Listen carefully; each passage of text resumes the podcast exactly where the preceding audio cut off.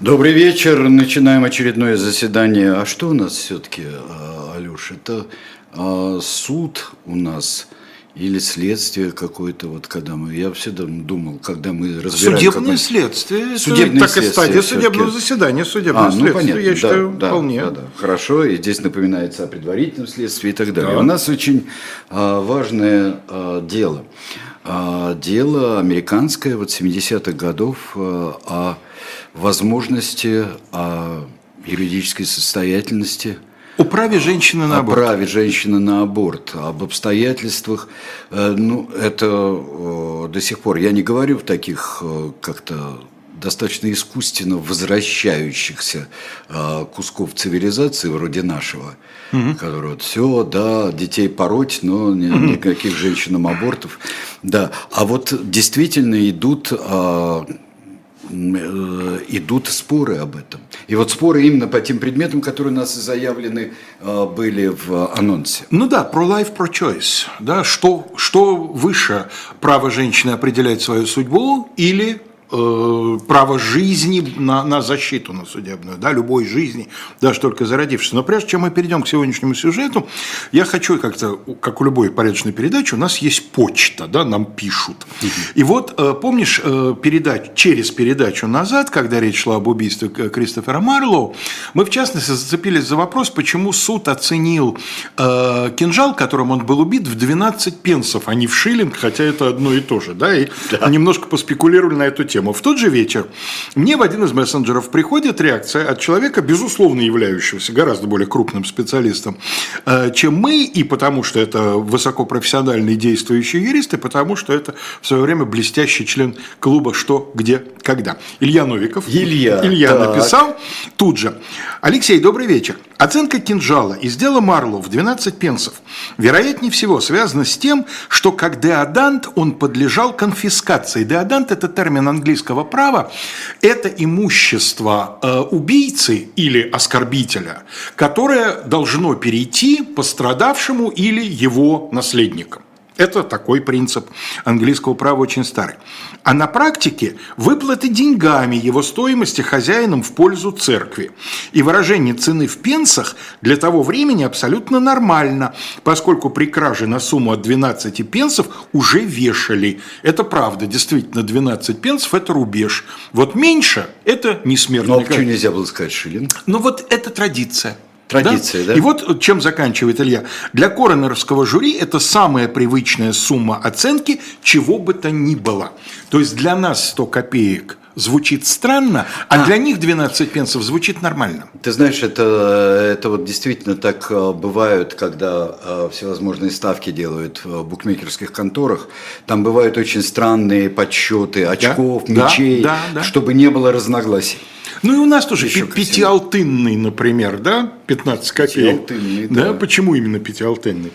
А, да, сразу, если речь зашла о почве, я э, про другую передачу скажу, к которой я имею непосредственное э, отношение. Это программа «Тираны», угу. которая у нас должна была уже возобновиться в прошлый понедельник, но не возобновилась по моим собственным причинам. Но это даже э, было не так страшно, потому что, э, э потому что мы попадаем в дату. Наш герой Сайдар Эльдаром Ахмадиевым в следующий понедельник, 18 сентября, будет э, э, вот, знаменитый э, автократический правитель Сингапура, создатель Сингапура Ли Куан Ю. Но 16 как получилось, исполнится ровно сто лет со дня рождения Ли Кван Ю, так что мы э, э, будем это отмечать подробным разбором его деятельности. Извините, все возобновляется. Ну, все, и, из сегодняшней темы мы тоже, в общем, попадаем в некий юбилей, потому что дело, э, решение Верховного суда было произнесено в 1973 году, то есть мы находимся в годе 50-летия этого без привлечения пахального решения. Но для начала несколько цитат. «Я направляю режим больных к их выгоде, сообразно с моими силами и моим разумением, воздерживаясь от причинения всякого вреда и несправедливости. Я не дам никому просимого у меня смертельного средства и не покажу пути для подобного замысла. Точно так же я не вручу никакой женщине абортивного писария. Писария – это инструмент. Отрывок из клятвы Гиппократа. В клятве Гиппократа в данном отрывке прямо запрет двух действий. Запрет эвтаназии, я никогда не дам яда да, смертельно больному, и запрет на э, производство аборта. Плод, хотя и сокрытый в утробе матери, уже есть человеческое существо. Поэтому, если его лишают жизни, которой он еще даже не насладился, то тогда такой поступок есть не что иное, как величайшее преступление. Если убить человека в его собственном доме, в самом безопасном месте, считается более кощунственным, чем лишить его жизни в поле, то как же мы назовем преступление, когда плод еще в чреве уже лишается жизни, так и не увидев свет Божий? Жан Кальвин. Мартин Лютер – несомненно, созданное Богом в этот момент зачатия, должно быть продолжено в потомстве. Почему я выбрал двух великих деятелей реформации? Потому что Америка все-таки страна в первую очередь, конечно, своем, протестантская. Конечно, протестантская, да. Конечно, протестантская. Ну, а теперь в гораздо более современные времена. Как ни странно, до XIX века американское законодательство и, соответственно, судебная практика вопрос об абортах не очень регламентировала вообще – видимо, это было связано с тем, самое логичное, что можно предположить, что законодатели считали, что это вопрос скорее религиозный, чем вопрос чисто юридический. Это вопрос веры, это вопрос воспитания, это вопрос семейный, в конце концов. И поэтому существовало вера, да, существовали, так сказать, различные э, представления об этом, несколько могущие отличаться у католиков, у протестантов такого толка, у протестантов такого толка, но в принципе, насколько я прочитал, до середины XIX века существовало представление, что если аборт произведен на ранних сроках, эти сроки варьировались от 4 до 5 месяцев – беременности, Ого. ну то есть первая половина, да. то это вроде как еще и не особенный, то есть это грех, но не убийство, потому что, как большинство протестантских деноминаций считали, э, очеловечивается плод во второй половине беременности, а в первых, на ранних сроках это все-таки еще не, не живое существо и никакой душой. Живое, оно... но не человеческое. Да, это, это жизнь, но, но еще не человек. А дальше довольно быстро начинается развитие, собственно, права. И вот здесь э, по поводу абортов э, Штаты считают, что решать этот вопрос исключительно в их компетенции, поскольку в Конституции слова аборт нет, то, соответственно, федеральному правительству и, соответственно, Верховному суду США и нечего вмешиваться. Каждый штат определяет сам, какие у него на этот счет соображения. И на момент, о котором мы с вами начинаем говорить, 60-е годы 20 века, э, аборт по желанию женщины э, мог быть осуществлен э, на шести территориях Соединенных Штатов Америки. Соответственно, если я не ошибаюсь, это на тот момент штаты Нью-Йорк, штат Калифорния, штат Вашингтон, именно штат, угу. федеральный округ Колумбия, Аляска и Гавайские острова. Вот там никаких ограничений. Тогда ну, еще территории. Тогда что, еще территории. Что та, что другая. Да. да. А, значит, вот тут никаких ограничений, ну, кроме того, что аборт должен осуществляться лицом, имеющим на это право, то есть врачом в нормальных условиях и так далее. Иначе он мог становиться криминальным. Во всех же остальных штатах были различные варианты ограничений.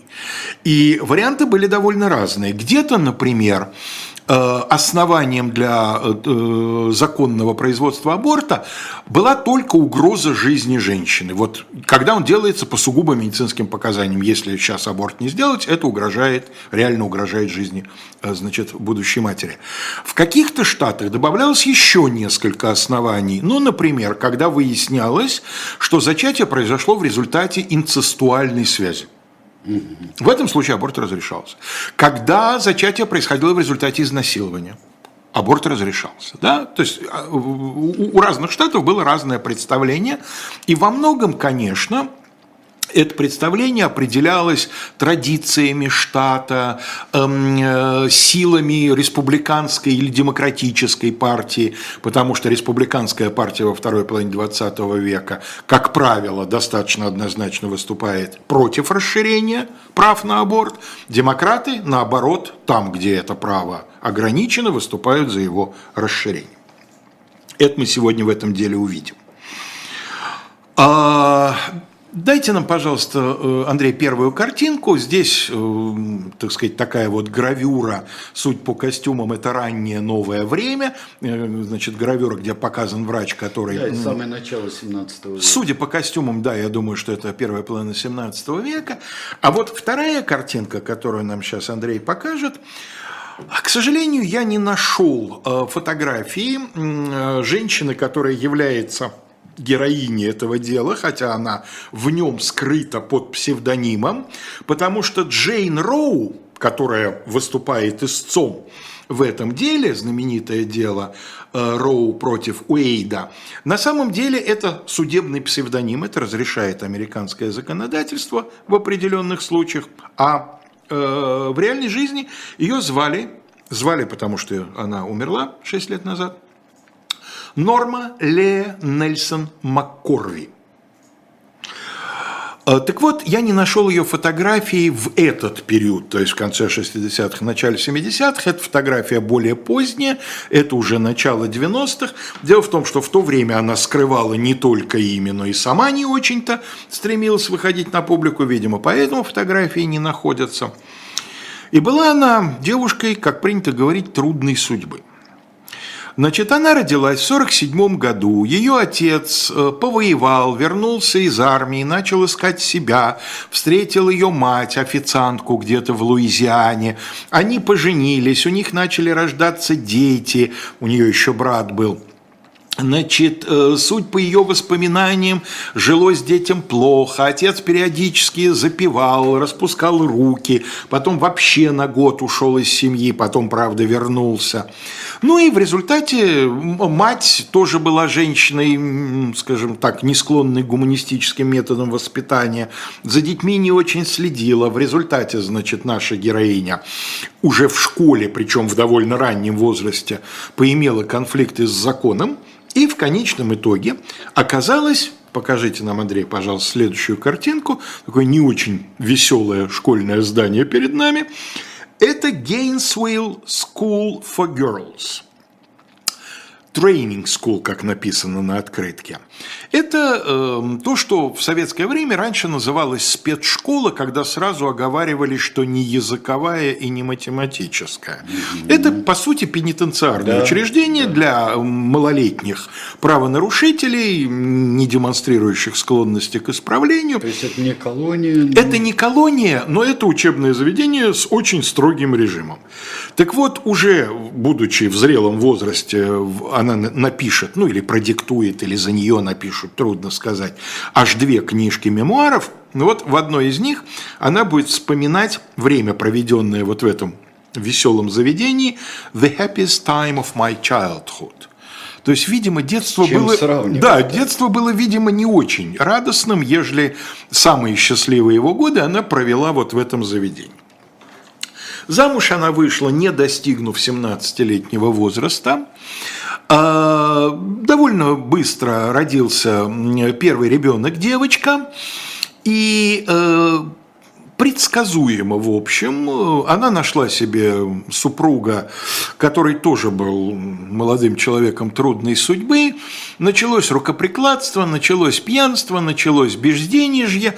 В общем, она с этим человеком развелась и вернулась домой в родную Луизиану к маме, а потом мама каким-то образом узнала то ли от самой нормы, то ли, э, как сказать, помимо нормы, узнала, что норма сменила ориентацию и теперь ведет жизнь не традиционной, так сказать, для э, женщины, а э, женщины, интересующиеся своим полом.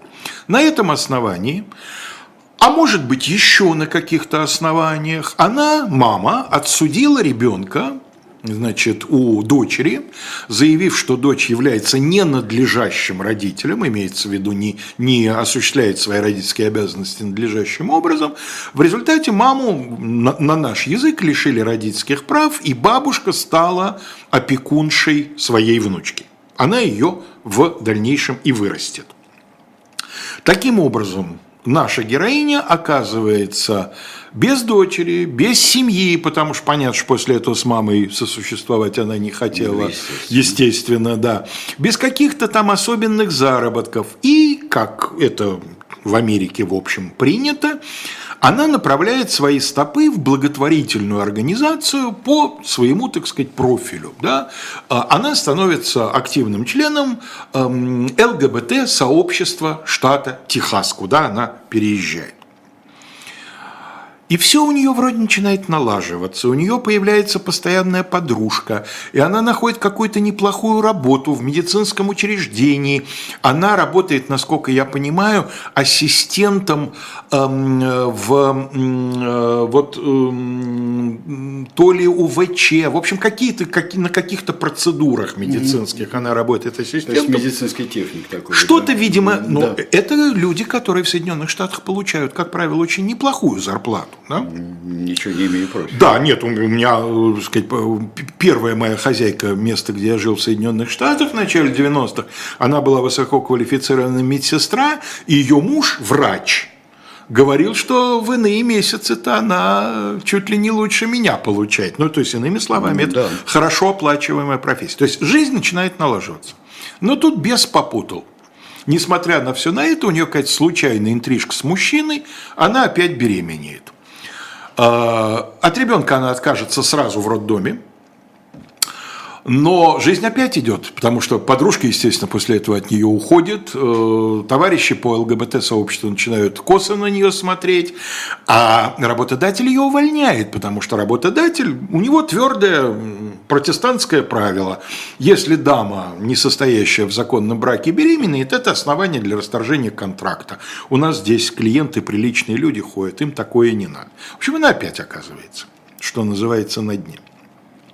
И вот, наконец, в конце 60-х у нее опять какая-то интрижка, опять с мужчиной, она понимает, что беременна, и она понимает, что э, она в этот раз не хочет даже доводить до родов. И она начинает искать, кому бы ей обратиться, чтобы иметь возможность легально сделать аборт. Нелегального аборта она боится. Дело в том, что в штате Техас аборты в то время разрешены только по медицинским показаниям, то есть если здоровью матери угрожает э, смертельная опасность. Правда, кто-то из ее товарищей вот по этому ЛГБТ-сообществу ей подкидывает мысль, а ты заяви в полицию об изнасиловании, может быть, это поможет добиться официального разрешения. Она заявляет об изнасиловании, причем указывает, что это было групповое изнасилование, что изнасиловало ее несколько афроамериканцев. Видимо, она рассчитывает на определенное, no, так да, сказать, отнош... сочувствие, сочувствие да, да, в штате Техас. Да. Но ничего, она, тем не менее, этим не добивается. И тут на нее выходят две женщины, два юриста, которые, собственно говоря, в этом деле и сыграют ключевую роль. Андрей, пожалуйста, вот на их фотографии. Слева Линда Кофи, пишется именно как кофе, через два F, 2 И. Справа Сара Уэддингтон. Линда Кофи и Сара Уэддингтон вообще были давно и хорошо знакомы. Они однокурсницы по юридическому факультету. Потом их дороги разошлись, и Э, вспомнили они друг про друга, когда обе оказались в числе вот таких вот юристов, активистов, борцов за гражданские права в целом и за права женщин в частности. Каждая пришла к этому своим путем. И вот э, к моменту, когда они объединили свои усилия, обе подумывали над тем, как бы затащить в суд штата э, Техас какое-то дело, которое позволило бы потом, возможно, они сразу это планировали, дойдя до Верховного суда, добиться отмены вот этих вот основных ограничений на законный аборт на территории Техаса. Причем, если уж в таком, скажу я от себя, от профана, что если в таком деле неочевидным им удастся добиться какого-то успеха, хоть какого-то, Потому что дело дико запутанное совершенно. На самом деле мы же не первый раз рассказываем о делах именно американских, когда конкретное дело начинается как почти как постановочная, ну вот обезьяний процесс Скоупса, да. да, так сказать, преподавание теории эволюции. Да и в какой-то степени Миранда тоже. Миранда, конечно, тоже. Да. Когда борьба за гражданские права идет вот именно таким путем, мы находим конкретное дело, по нему получаем положительный, а чаще отрицательный ответ первой инстанции, и тащим это в Верховный суд, потому что тогда потом решение Верховного суда будет обязательно для всех, эм, значит, американских судов ну, в федеральной юрисдикции, по крайней мере, а в зависимости от формулировки решения, может быть и вообще для всех. Но в таких делах, как в случае со Скоупсом, например, очень непросто найти вот это вот конкретное дело. У э, Сары Уэддингтон уже на руках было дело, которое, в принципе, подходило для того, чтобы начать такую процедуру, но сама Уэддингтон прекрасно понимала, что э, позиция слабая. Вот почему. Имелась пара, супружеская пара, все в порядке, они, так сказать, законным образом женаты. И у женщины в результате какого-то нейрохимического расстройства медики сказали, вам рожать нельзя. Не надо, это, это очень опасно для вашего здоровья. Окей, сказала женщина, ее муж тоже. Не рожать так не рожать. Но скажите, как быть? Смотрите, от активного секса мы отказываться не собираемся стопроцентных методов контрацепции нет. То есть теоретическая и не только теоретическая, а в общем некоторая возможность того, что э, возникнет беременность, э, есть. А как быть в нашем же штате э, запрещено? Видимо, видимо, я не смог это определить из тех материалов, которыми я пользовался, но, видимо, с медицинской точки зрения этот случай не был таким вот очевидным случаем, когда беременность угрожает здоровью женщины. То есть врачи предупреждали, что если она забеременеет и родит, тогда это может привести к нежелательным для нее последствиям. Но может гипотетически, а видимо для сурового техасского правосудия дело выглядело проще. Она может родить здорового ребенка, может родить здорового ребенка, ну и слава богу, в путь дорогу пусть рожает. Но в любом случае эта ситуация пока была гипотетической. Это супружеская пара, которая обратилась к Саре Уэддингтон, э, только говорила о том, а вот как быть в случае если. И Уэддингтон понимала, что если мы с этим пойдем, не с конкретным делом, а с опасениями, то это, в общем, конечно, довольно сильно подрывает в глазах американского правосудия солидность этого дела.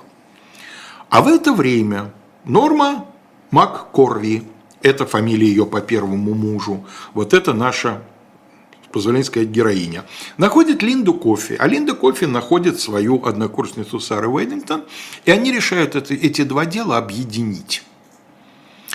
Вот у нас есть женщина, которая беременна, которая не хочет эм, э, значит, давать жизнь этому ребенку, которая утверждает, что этот ребенок э, значит, зачат в результате э, группового изнасилования, вот мы значит, требуем чтобы законы штата Техас в отношении ограничения абортов были признаны антиконституционными.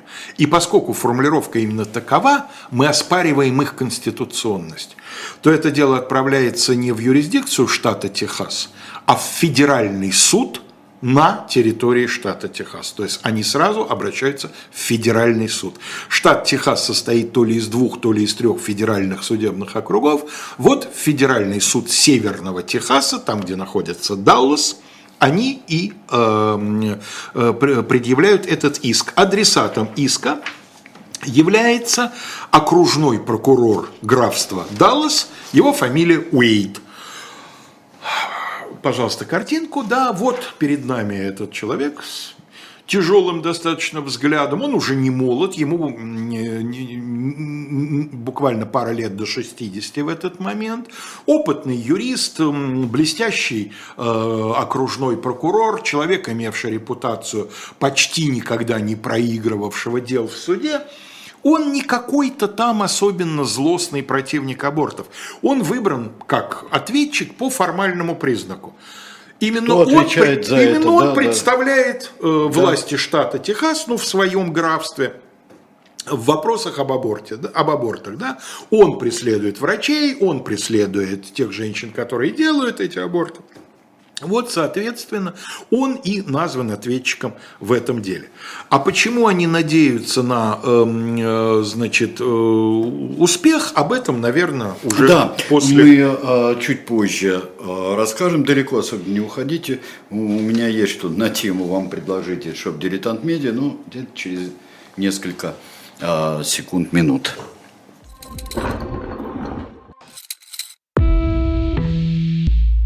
Вы лучше других знаете, что такое хорошая книга. Мы лучше других знаем, где ее можно купить. Книги на любой вкус с доставкой на дом. Интернет-магазин «Shop Дилетант Медиа».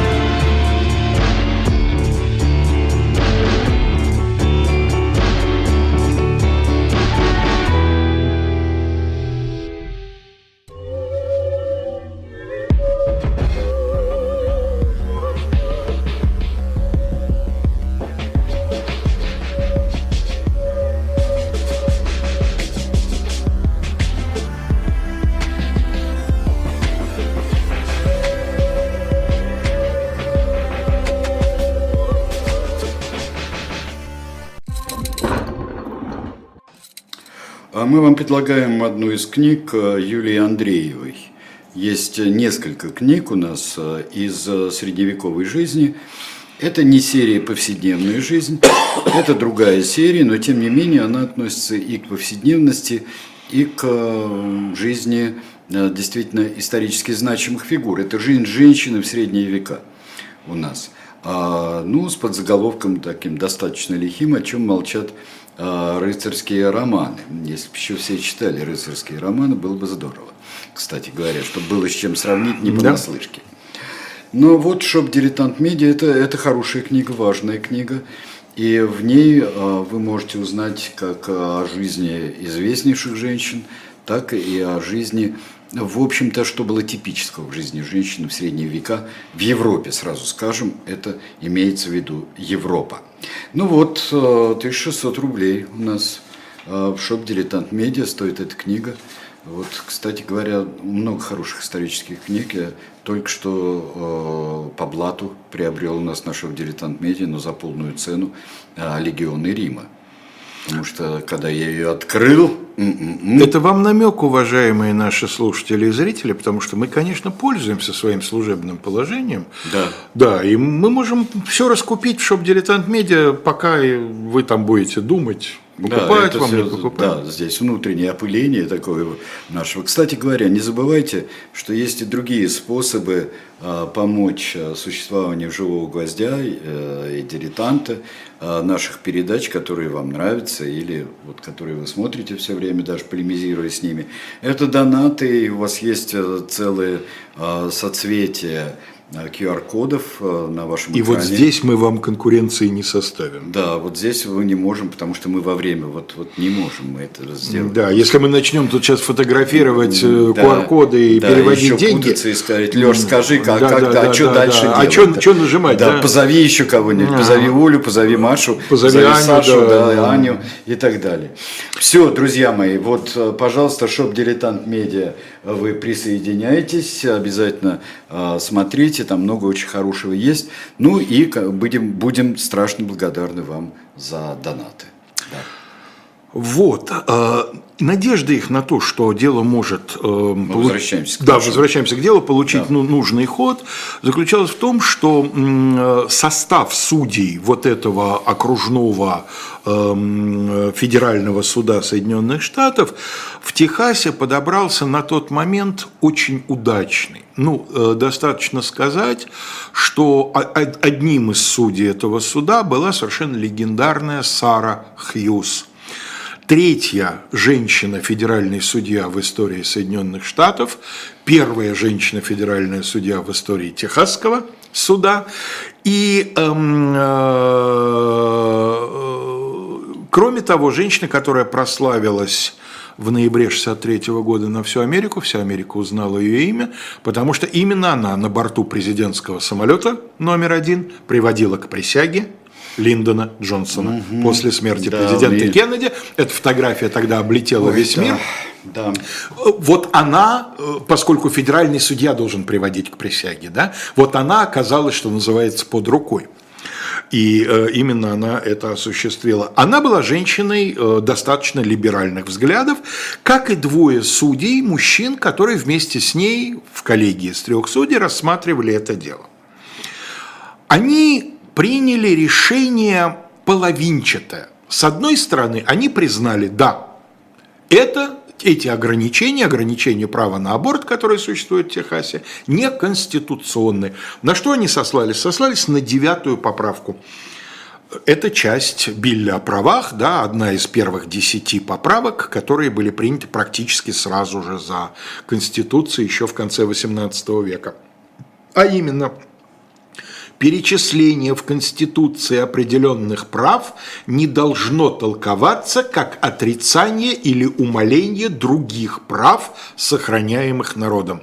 То есть В тоже данном случае что? слово аборт нет в Конституции Соединенных Штатов. Да? Конституция не говорит прямо, у женщины есть право на аборт. Но то, что этого нет, прямого указания, не означает, что такого права нет. Вот что, собственно, означает Какое понимание- ущемляет право э, вот, запреты на аборт и какое ущемляет право? Э, Надо читать их решения, честно сказать, я, поскольку Да. сосредотачивался на следующей инстанции, на Верховном Да-да-да-да. суде, я не читал, но я могу э, представить себе, что на право женщины распоряжаться своей жизнью, на право человека распоряжаться своей жизнью. Да? Потому что понятно, что если женщина хочет избавиться от плода и не может этого сделать, это ее связывает, обязывает и так далее. Да? А, Но тут же еще и надо понять, есть ли еще одна жизнь. Конечно, нет. Понимаете, сразу хочу, ну не сразу, в середине передачи скажу то, что планировал сказать в конце, но может быть действительно даже начать с этого следует. А, Сложнейший, болезненнейший вопрос. А, Я помню, как в свой, я уже упоминавшийся первый приезд в Америку, весна 91-го, и мы едем прямо из аэропорта. А Вот меня встретили мои хозяева, везут э, значит, домой, а на всех заборах, столбах, стенах, досках объявлений как раз были выборы какие-то в штате очередные, вот именно в штате Нью-Джерси, где я жил. Pro-life, pro-choice, pro-life, pro-choice. Я говорю, что это значит? Я не знал в 91 году. И мне объясняют. А это республиканцы с демократами, война предвыборных афиш. Pro-life. Республиканцы за жизнь, pro-choice, за право выбора – это демократы. Конечно, вопрос сложнейший, да, и здесь, ну, собственно, опять-таки, не будем скрывать, вот то решение, о котором мы сегодня рассказываем, которое было принято 50 лет назад, год назад преодолено и отменено. Да, в чате нам уже Да. сразу написали, да. Ну, чат вообще видит на 3 метра, по- Насквозь, на да. 3 метра под землю. Да?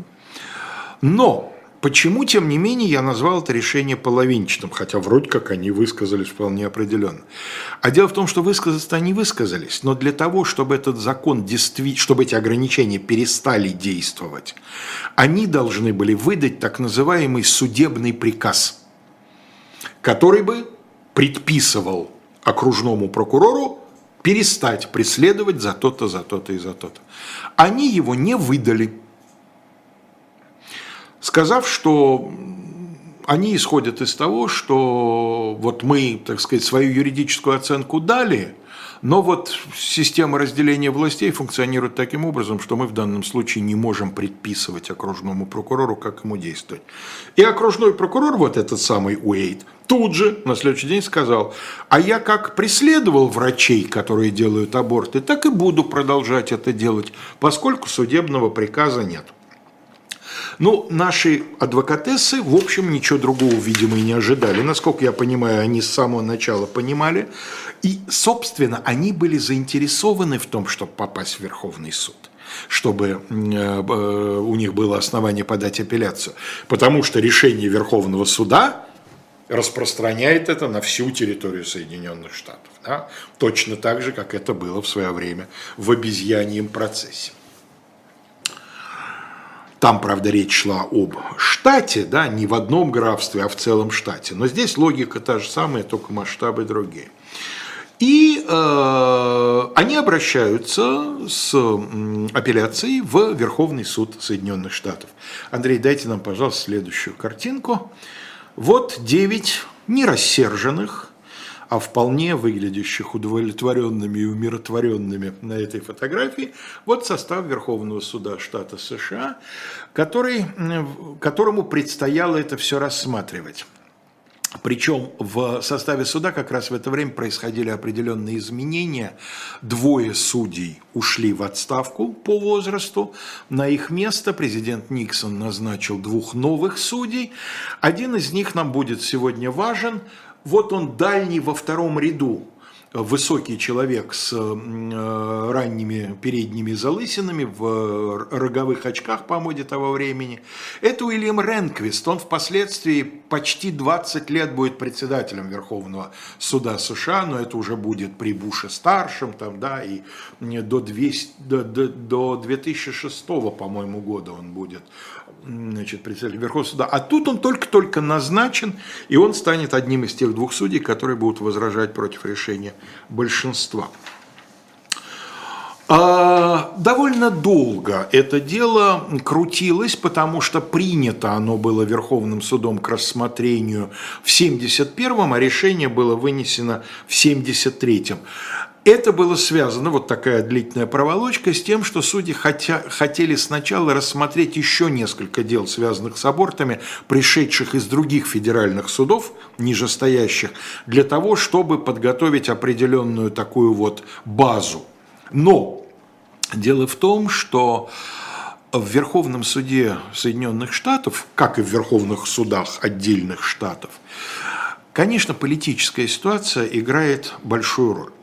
Именно в такого рода делах, когда создается прецедент – не столько юридический, сколько политический. Да?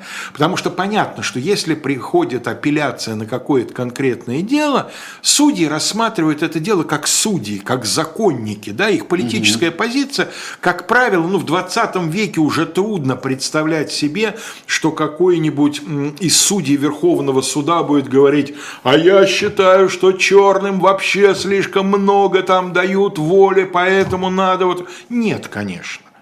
Но вот в такого рода делах, когда создается прецедент по одному из острейших вопросов, раскалывающих нацию, конечно, играет роль ситуация. И э, на тот момент большинство судей Верховного суда были людьми достаточно либеральных личных взглядов. Кто-то был назначен президентом-республиканцем, еще сидели там люди Эйзенхауэр, Эйзенхауэром назначенные, да. Да, в общем-то, не так давно ушел в отставку легендарный Эрл Уоррен, которого мы э, не раз поминали добрым словом. Сам комиссия, да. Комиссия Уоррена, да, по убийству Кеннеди.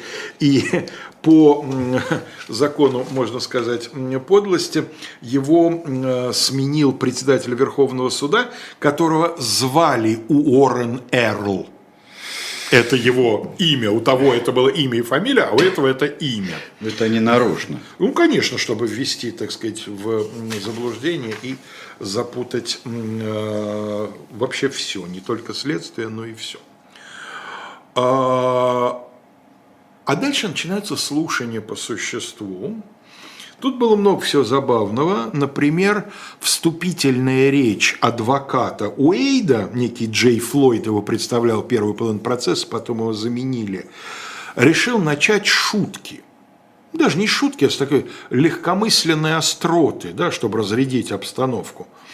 Потом эта острота получила неофициальное название «худшей шутки в истории права».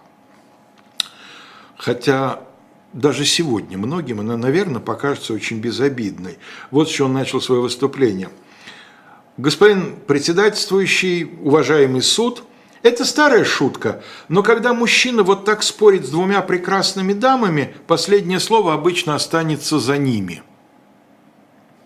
Но не надо было акцентировать на том, что он в своих процессуальных оппонентах видит прекрасных дам, за которыми остается последнее слово только потому, что они хорошие. Ну, мы же знаем, да, да, всегда. Типа, да. ну конечно, да, да, две... женщину разве переспоришь, хорошенькую тем более. При том, что сразу хочу сказать, что э, соображения вот эти самые, насчет которых он попытался пошутить, они для э, э, юристов имели значение, и вот эти две героини наши, э, две адвокатессы, они даже роли распределяли, решали, кто будет в основном обращаться к суду, принимая во внимание, что одна молодая, красивая, с яркой внешностью, хороший оратор, а вторая такая больше библиотечный работник. Такая, Но может да, ну вот, вгрызться вот скрупулезно. Линда да. Кофи, она не яркой внешностью не отличалась, а вот у Уэддингтон у нее ну, явные были, так сказать, такие вот, помимо э, юридических, еще и представительские. То есть они знали, как на этих э, ребят? Они знали, как на этих суровых мужчин воздействовать и учитывали все факторы конечно. Кстати говоря, когда выбирали э, истицу, да, вот кого, какую бы беременную женщину им взять, они учитывали, что это положительный для перспектив дела момент, что их подзащитная белая, но принадлежащая к низшим классам. Угу. Что вот это вот должно с наибольшей вероятностью сработать. То есть российские возможные какие-то соображения здесь не будут включаться, а могут теоретически, черт его знает, под, череп, под черепную коробку ко всем не залезешь. Гениальное здесь. Просто mm-hmm. по да? ходу дела да. словесная шутка хорошая. Да. Ворон ворону глаз не выклюет. Хорошо. Да, спасибо, спасибо. Это хорошо. 20 копеек ваши. Да. Ну, это на старые деньги, да? Ну да, те 20 копеек. Те 20 копеек. Да. За которые, по слухам, в газете «Известия» некий журналист придумал коллегам заголовки к статьям, да, 20 копеек оттуда идет такса. Значит, а дальше вот, кстати, к вопросу о политике. Кого из судей назначить судьей-докладчиком по делу? Этого нельзя. Почему? А он католик – а его, если он, значит, будет докладчиком по делу и будет высказываться в пользу того, что нужно поддержать иск, то, значит, соответственно, католическое лобби ему там не простит и, значит, сожрет его с потрохами. А этот и этому нехорошо, вот по тем-то и тем-то. Иными словами, в конечном итоге выбирают судьей докладчиком некого Гарри Блэкмуна. Пожалуйста, Андрей, следующая фотография. Вот он, да, э, перед вами. Это, правда, фотография более позднего времени. Тогда он был чуть более молодым судьей. Но те, кто э, захочет вернуться к предыдущей фотографии, к составу суда, он там стоит третьим слева во втором ряду, рядом с Ренквистом, да, можете на него посмотреть в год вынесения решения. И Гарри Блэкман написал такое проект решения и такую мотивировочную часть, с которой согласились 7 из 9 судей. В Конституции прямо не упоминается какое-либо право на неприкосновенность частной жизни. Однако в ряде решений суд признал, что право на неприкосновенность частной жизни или гарантия определенных областей или зон неприкосновенности действительно существует в соответствии с Конституцией. То есть о чем он говорит? Эм, в Конституции действительно нет перечислений очень многих прав, но ранее Верховный суд своими решениями, тем не менее, признавал эти права конституционными. Ничего принципиально необычного в этом нет. Эти решения ясно дают понять, что только личные права могут считаться фундаментальными или подразумеваемыми в концепции упорядоченной свободы, то есть такой свободы, которая не мешает проявлению свободы других. Они также разъясняют, что это право в некоторой степени распространяется на деятельность, связанную с браком, продолжение рода, контрацепцией, семейных отношений. Дело в том, что в некоторых штатах были попытки, в принципе, и контрацепцию тоже запретить, поскольку она э, не коррелирует с определенными религиозными убеждениями. Это право на неприкосновенность частной жизни, независимо от того, основано ли оно на концепции личной свободы 14 поправки и ограничениях на действия государства, как мы считаем, или, как определил окружной суд, в 9 поправке о сохранении прав за народом достаточно широко, чтобы охватывать решение женщины о том, следует ли или нет прерывать ее беременность. Ущерб, который государство нанесло бы беременной женщине, полностью отказав в этом выборе, очевиден. Итак, семь судей Верховного суда встали на позицию про-choice. Выбор – это фундаментальное право женщины. Только окружной э, федеральный суд э, ссылался на девятую поправку, а э, Верховный суд в конечном итоге в своем решении сослался на первый раздел 14 поправки – все лица, родившиеся или натурализованные в Соединенных Штатах и подчиненных юрисдикции он их, являются гражданами Соединенных Штатов и штатов, в котором они проживают. Ни один штат не должен издавать или применять законы, которые ограничивают привилегии льготы граждан Соединенных Штатов, равно как ни один штат не может лишить какое-либо лицо жизни, свободы или собственности без надлежащей правовой процедуры, либо отказать какому-то лицу в равной защите закона. То есть, То есть можете разные законы вы в Штатах в разных издавать. Но, но они не должны ограничивать это право. Они могут лишь по-разному несколько его трактовать, и мы это увидим в решении суда. Значит, э, довольно большая дискуссия развернулась между судьями, вот, вот этими семью, которые были за, по вопросу о том, э, есть ли какие-то ограничения периода, в который можно делать аборт. И вот здесь как раз эм, большую роль, как, раз вот судья-докладчик Гарри Блэкмун сыграл, потому что он предложил суду традиционное разбиение на триместры, три периода по три месяца. И в конечном итоге в решении было сказано так. В первом триместре, безусловно, не следует ничем, кроме желания женщины – ну и определенных стандартов условий, в которых проводится операция, да, она должна проводиться сертифицированным врачом в медицинском учреждении. Понятно.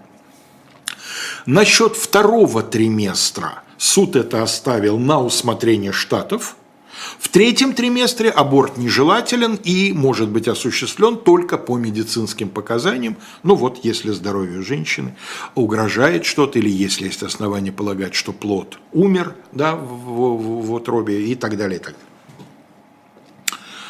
Решение это вызвало колоссальный совершенно раскол в американском обществе митинги, контрмитинги прошли по всей стране, значит, на юристов э, с обеих сторон обрушился шквал всего.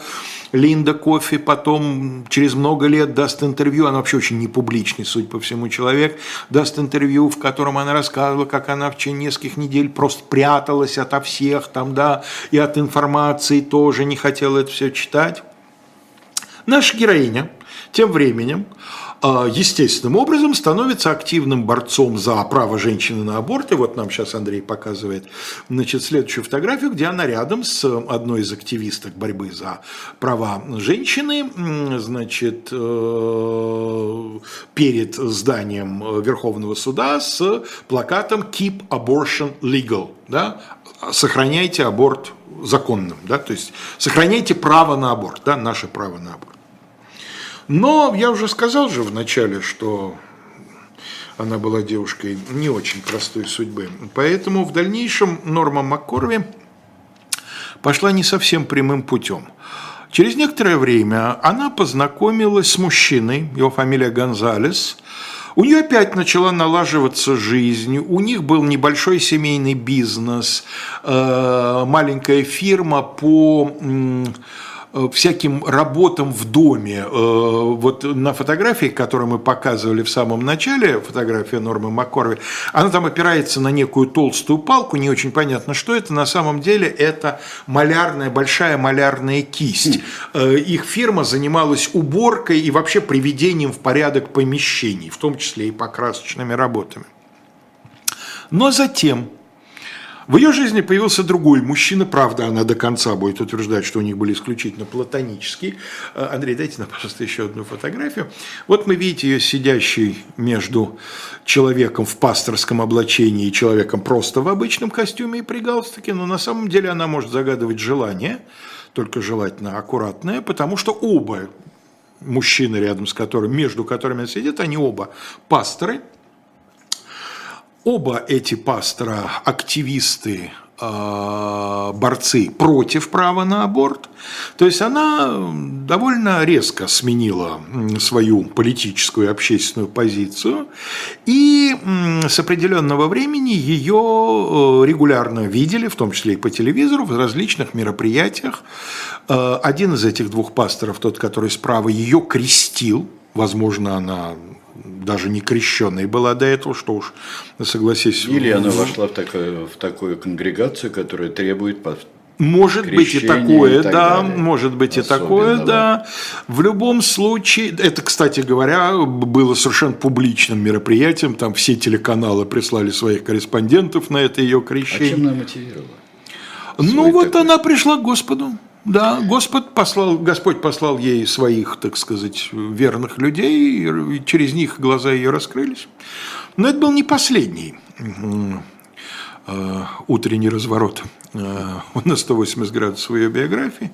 За несколько месяцев до смерти, уже понимая, что она умирает, она умерла в 17 году в возрасте 70 э, лет, она заявила о том, что э, на самом деле она всегда оставалась в душе противником каких бы то ни было ограничений, а, значит, для женщин. А вот эту роль на протяжении там двух или полутора десятков лет противницы абортов она играла, потому что ей за это хорошо платили. Отлично. Здорово. А, но мы можем теперь посмотреть как и во многих э, э, случаях, мы можем на это посмотреть. Во-первых, очень хорошо, что принято было достаточно детализированное решение тогда. Пусть на таком материале. А было принято э, решение, и, в общем-то, оно, я думаю, что несмотря на нынешние там, отмены и так далее, прочее, это все будет развиваться. Все будет развиваться. Да, но а. развивается это не, тоже не линейно. Вот не Конечно, только у нормы Маккорви в жизни случаются резкие развороты. В июне 2022 года, то есть год с небольшим назад, Верховный суд США, в котором, разумеется, уже нет ни одного из тех судей, которые принимали решение в 73-м, понятное дело, 49 лет прошло, да. Кстати, если на той фотографии мы видели 9 мужчин, то сегодняшний состав Верховного суда совсем другой. Четыре женщины в, э, в этой современной девятке. Председатель, правда, по-прежнему мужчина, еще ни разу женщина не становилась председателем Верховного суда. Но я почему-то уверен, что это вопрос достаточно ближайшего будущего. Так вот, в решении по делу ДОПС против эм, э, женской организации Джексона, есть такая общественная mm-hmm. организация. Верховный суд постановил, что Конституция США не предусматривает прямо и выраженно право на аборт. Тем самым э, Верховный суд э, опять отнес э, определение вопроса о ограничениях или их отсутствии на уровень штатов. И во многом это решение стало возможным благодаря тому, что из четырех недавно назначенных, сравнительно недавно назначенных судей Верховного суда, трое назначены Трампом. Да, это подарок Трампа называется. Это подарок Трампа, и все эти трое судей, прошедшие, кстати говоря, абсолютно минимальным большинством через Сенат, там 51-48, вот такое вот э, голосование, все эти трое людей принадлежат к консервативному крылу республиканской партии и, соответственно, выступают за то, чтобы аборты были по возможности ограничен. Ну да, но здесь э, нам абсолютно справедливо напоминают и о такой стороне запретов абортов, как э, э, криминализация абортов, подпольные аборты, дикие Вспомните совершенно. казус Кукотского, где Людмила Улицкая с невероятной Абсолютно. силой описала через своего героя, что творится, если аборты запрещены. Абсолютно. Каким изуверским это А, приводит но практику. это, это требует, в общем-то, подхода очень точного, очень ясного, причем не только юридического, но и политического, психологического подхода. Имея как равенство и все права и женщины, имея в виду, то есть исходя из равенства прав вообще всевозможных, и тогда разбирать все очень точно. Здесь. Кстати, когда вот девушки-юристы, ну, женщины-юристы рас- распределяли полномочия, сыграла свою роль то, что первым номером, лицом их как бы пары будет Сара Эдингтон, то, что у нее был такой опыт в ее собственной жизни. Она уже встречалась со своим будущим мужем, но вот забеременела, а свадьбы еще не было, и они тогда решили, что э, нужно сделать аборт, и сделали. И она могла на это сослаться. Могла на это сослаться, но здесь мы входим еще в другое поле. В другое поле, в общественное мнение, Конечно, родительское конечно, мнение, конечно, семейную конечно. Не, нетерпимость. Конечно. А соблюдение всевозможных обычаев и так далее, там ребенок только в браке и так далее, остальное позор и прочее, и прочие вещи. То есть ситуации, уменьшение ситуаций, провоцирующих аборт. Не медицинских, не криминальных и, и, и прочих. Вот. Вот, дорогие друзья, мы с вами разобрали это дело. Это действительно капитально важное дело а, было а, в истории второй половины 20 Иногда о нем пишут века. как об одном из самых противоречивых судебных дел в истории Соединенных Штатов.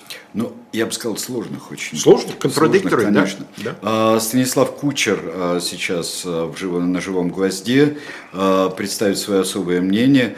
А Вытаскивать из него это мнение будет только Журавлева. Вот. И дальше все у нас по программе. И я почему-то спокоен. Она Абсолютно. вытащит. Конечно, господи, не было таких людей еще. Вот, счастливо всем, до Всего свидания. доброго.